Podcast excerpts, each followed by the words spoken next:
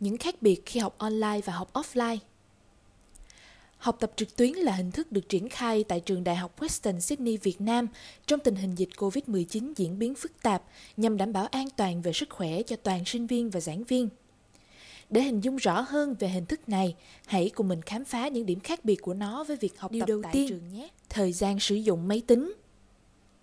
Nếu như trước đây, chúng ta sẽ chỉ sử dụng máy tính cho một vài mục đích nhất định như email cho giảng viên hỏi bài, hẹn giờ họp nhóm hay lên lịch cho các kèo cà phê cùng nhau thì khi học online, laptop lại thật sự là một phương tiện gối đầu giường để học tập và trao đổi với thầy cô và các bạn cũng như kết nối với mọi người.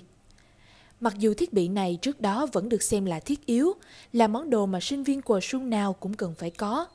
Thế nhưng, các tình huống sử dụng của nó sẽ không đa dạng như khi học online. Vì vậy mà khi chuyển qua hình thức học tập trực tuyến, thời gian ngồi trước máy tính của mọi người Điều cũng thứ tăng hai, lên đáng kể. Hoạt động cá nhân bên cạnh việc học. Sinh viên trường mình nổi danh là những sinh viên bận rộn.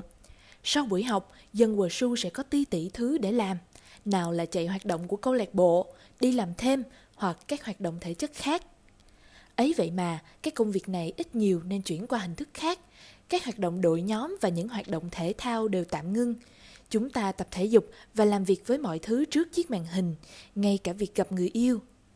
Điều thường xuyên được làm sau buổi học online là ngồi nốt lại các đầu mục được giao và lên lịch học nhóm, Và nghe cuối cùng phương đi. pháp học tập và ôn thi. Trước kia, khi học tập tại trường, chúng ta đều có thể dễ dàng hẹn nhau họp nhóm, hỏi bài bạn và hỏi trực tiếp thầy cô tại lớp, hay tìm đến phòng tự học để tu luyện chân kinh. À, nhầm, kiến thức. Hơn thế nữa, trước mùa thi 1-2 tuần sẽ là lúc con dân Quờ Su rộn ràng nhất khi gặp nhau cả ngày ở quán cà phê để học tập nhóm và trao đổi chung với nhau. Việc hỏi bài phần nào đó sẽ trở nên bất tiện hơn trước. Việc học nhóm online cũng bất khả thi hơn khi chuyển qua hình thức học online.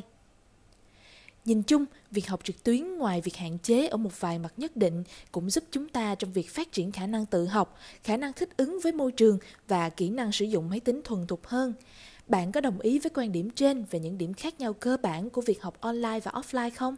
Hãy comment nếu bạn có quan điểm khác nhé.